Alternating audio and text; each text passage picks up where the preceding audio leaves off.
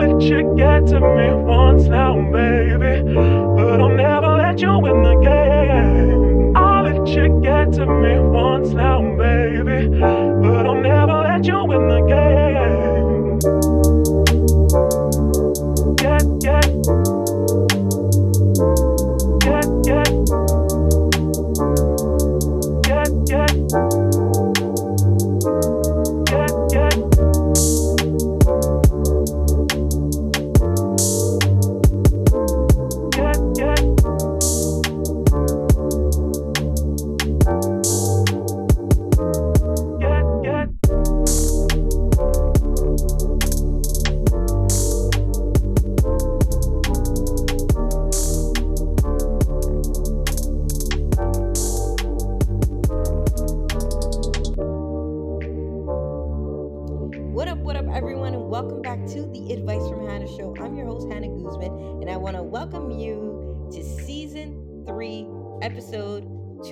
200 and what episode are we on?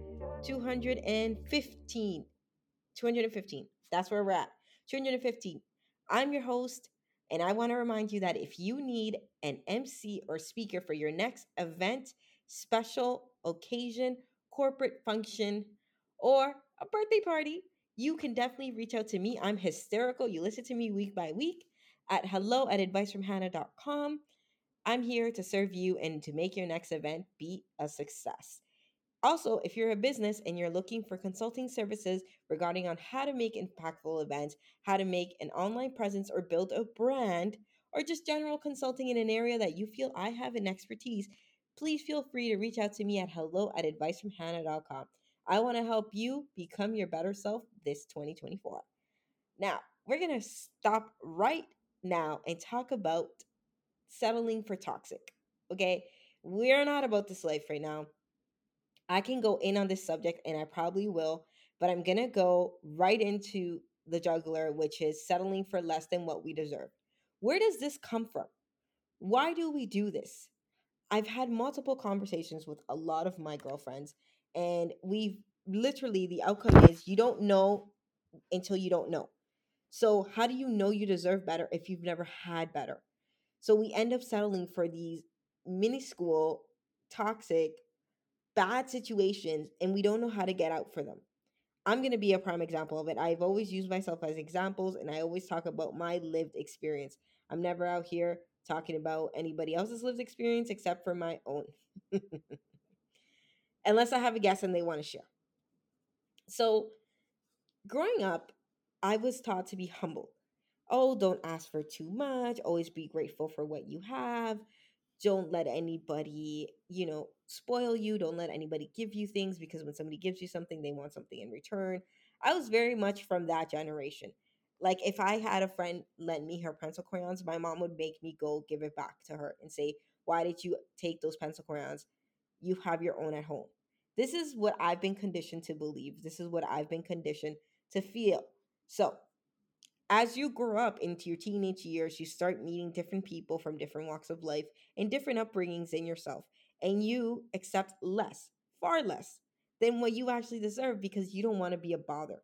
I don't want to be a bother. I hate asking for help. I'm working on accepting help and I'm working on like just receiving things that come my way. If somebody wants to buy me a drink, if a friend wants to buy me a gift, if they want to take me somewhere, I'm I'm trying to condition myself to say yes because I do deserve the nice things and not feel like I instantly have to give you something back. However, when it comes to example work, we're gonna go into we're gonna go into to the professional side of things first, then we'll dive into personal. When you're negotiating a contract, when you are either negotiating a you know something for your business, you're getting a new client, if you're in the corporate world, the first number that they give you, you never take. I've been somebody that would take the first number because it was, oh my God, this is what they offer me, this is what they can afford. And then I find out that somebody else in the room is making, is doing twice as more.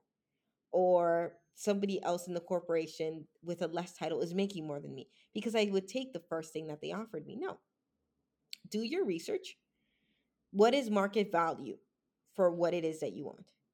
For example, let's say you want to be a manager or a business owner providing a service, a person or providing a service. go do your research. What are the other people in your industry charging for that service? Right? What's the bar? What's the bar? Right? Is it a dollar? Let's say we're all selling donuts and industry standard is a dollar. Now, a dollar for basic donuts. We're not t- talking about the sprinkles. We're not talking about the glaze. We're not talking about the design. We're just talking old fashioned glazed donuts. They're a dollar. Now, you look at the ingredients that you need to make that takes for you to make this donut, the time that it takes you to make this donut, and the utilities that you're using to make these donuts, plus all the promotional time that you're doing and the interaction with the client. Now you see that every other donut shop in the city is charging a dollar. So, okay, this is market value. This is what it is. I'm going to charge a dollar because this is what my peers are charging. Now, let's say somebody comes and says, Well, I want a donut with sprinkles. And the sprinkles that you make are special sprinkles because they come from X country and they're only processed twice a year. And you have this small little case of small little shaker of sprinkles. And no other supplier, no other business has these sprinkles but you. Now we take the dollar donut and now we're going to charge five. Why? Because $4 is what those sprinkles are worth to you. This is the hassle that you went through to find that secret supplier, to get it into your shop, to create it for the box that it came in for your time. Okay. So now we're at $5 per donut because now this is like a gourmet donut. And somebody wants half a dozen and they're five, right? So, okay, half a dozen, I'm still charging $5 for each donut. Now, if they want a dozen, it's cheaper by the dozen. I'm going to knock down 25 cents. Right? So now they're 4.75 per donut. But now I'm I'm doing 12. So, it's worth my while. I'm using that example of donuts, but you can apply that to your industry or anything that you're in.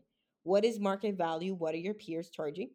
Now, if it's just a base value with basic services, like this is my plain glazed donut, you ain't getting nothing else. This is what it is. It comes in a box. Here you go. Thank you so much. That's what we're charging. Now, if they want upgrades, if they want the sprinkles, if they want the nice box, if they want them individually wrapped with somebody's name on it, and the bow, if they want it delivered far, if they want it delivered close, do they want us to place it on top of the table? Are we going to hand it to somebody? Is this something that's going to go in a in a gift bag? Do we need to bring business cards? Is this going to be at an event? Is this going to be a repeat business? Now, if you're buying 12 donuts from me every month for the next 6 months, I'm going to cut your deal. Because now you're now I know this is business that's coming in, revenue that's for sure, you know, God willing. So I'm going to cut you a deal. If we took this scenario and we flipped it because we don't feel like we deserve things, we're going to take those dollar donuts and make it 50 cents. Because we don't feel like we deserve a dollar because, you know, Tater Tots Donuts down the street is a dollar and they've been in business five years longer than I have. So, in order for me to get more business, I'm going to undercut them so then they can come to me. But I'm working just as hard as Tiny Donuts is down the street and I'm getting more volume. So I'm really downing myself and wasting my my energy doing something far less than what it's worth. For what? Because you don't think you you deserve a dollar. Now, this is a very plain explanation, and I know it can be applied to many scenarios, but I'm trying to give it to you so in lamest terms without kind of revealing more information that I can't give about pricing and things like that. Now you have somebody that comes into the scene and says, Well, my time is my time, and I've established myself making milkshakes, but now I want to make donuts. So, in order for me to raise the bar, and I see that Timmy Tots Donuts is a dollar and Hanna Donuts are 50 cents. So, I'm going to come up in here and I'm charging two. Why? Because I bring the experience that I have with the milkshakes. So, I know now I can sell milkshakes and I can sell donuts together in one shop. So I'm gonna get the people who are coming in for my milkshakes, they're gonna see these cute little donuts. They're gonna buy them because they're cute and they're harmless. And I'm gonna make a package out of them. See where I'm at now? So if you don't feel like you deserve the packaged milkshake with the donuts, who's gonna buy them from you? who's going to think that you are worthy of that? So I'm here to tell you, you are worthy of everything. The toxic situations that we were in that were worth 50 cents were there to teach us, for us to learn that there's other people selling $2 donuts and doing fantastic at it and working less than you, by the way, because they have the clientele that can afford the $2 donuts and they may not be everybody. But in one hour, they sold one donut. Sorry, in 30 minutes, they sold one donut that cost them two hours. It took you an hour to make $2. So now you're saving time, right? You're weeding through the client that's not your client and you're getting to the right client that's going to pay you for what you want. This isn't business. This is business one on one. Now we're going to slip into the personal lives with relationships, toxic relationships. We've all been in them. I've, shoot, I should be like the queen of them at this point. I should, I'm to write a novel. There'll be a few chapters of my book in life about the toxic relationships because I come out of something that I was in for a very long time and I wasn't treated right. I wasn't spoiled. I wasn't given the best. I wasn't somebody that was, you know, the queen of the world, the queen of the universe. And I would see that because I would see this is the one of the only times that I've ever compared myself to anybody. Because it was in a sense of like, wow, I really am getting less out here than everybody else. I'll give you an example. I was on stage once and I was with a dear friend of mine. I, I tell this story often. I just I don't say the names. And her husband comes long time. You know, they've been together for years, and her speaking is something that she's always done and he's always supported. Now, when we both get off stage, he says, Oh, congratulations. You're doing such a good job. You know, I love this. You did great on stage. And he gives her flowers. Never in my life had I ever received flowers after any sort of performance that I've done. And he gives her flowers and he's like, Oh, I want to take you out for dinner to celebrate you. I'm sitting there like, What? you get celebrated? Wow, that's so cool. Not in a jealousy form. I'm just like, wow, really? Because I go home and I cook, and I go home and I clean, and I go home and I do dishes. I never get celebrated by who I'm with. So he proceeds. I didn't say that obviously right in the moment, but I guess he must have noticed. And he invited me as well. He's like, Oh, Hanna, you were on stage too. You're fantastic. You should come out with us. I said, Oh, no, it's okay. You know, I know it's time for two. And he's like, no, no, no, please, I insist. Please be our guest. I said, okay, that's great. Thank you so much. I had never, that was the first time I was ever celebrated for being on stage by a colleague's husband, which is incredible. Like, now that I look back at it, I'm like, wow, Hanna, you were really in an environment that wasn't for you because you were accepting the bare minimum. I didn't feel like I needed to be celebrated, that what I was doing wasn't special. And that same goes to you in your relationship, whatever it is. And that doesn't have to be something special like going on stage. It could just be something simple like surviving the week or coming home on time and making dinner or making sure that everybody leaves on time from the household or, or folding laundry. It could be anything mini, but it's celebrated in some way, shape, or form, or it's praised or it's thanked, thanked by who you're with. So we allow the bare minimum. We allow that kind of treatment from people because we don't expect it from ourselves. We don't expect the high treatments from ourselves because we are at a low vibration, right? We don't think that we deserve the best. And this is has a lot to do in the environment that you're in, whether it's, it's in your business or in your personal life. You have to be around people that do the best and that are taking care of themselves and that are going out and that are celebrating their wins and that are celebrating their losses and that are being transparent with you when they're not in a good state of mind and sharing that as a friend. And so you're there to support them these are the type of environments I want you, my fellow listener, to be in because this is where I'm at right now in my life. I've come to a place now that what I do is celebrated, whether it's by somebody else or my family or friends or me. I always celebrate every win now because it's not easy to do the things.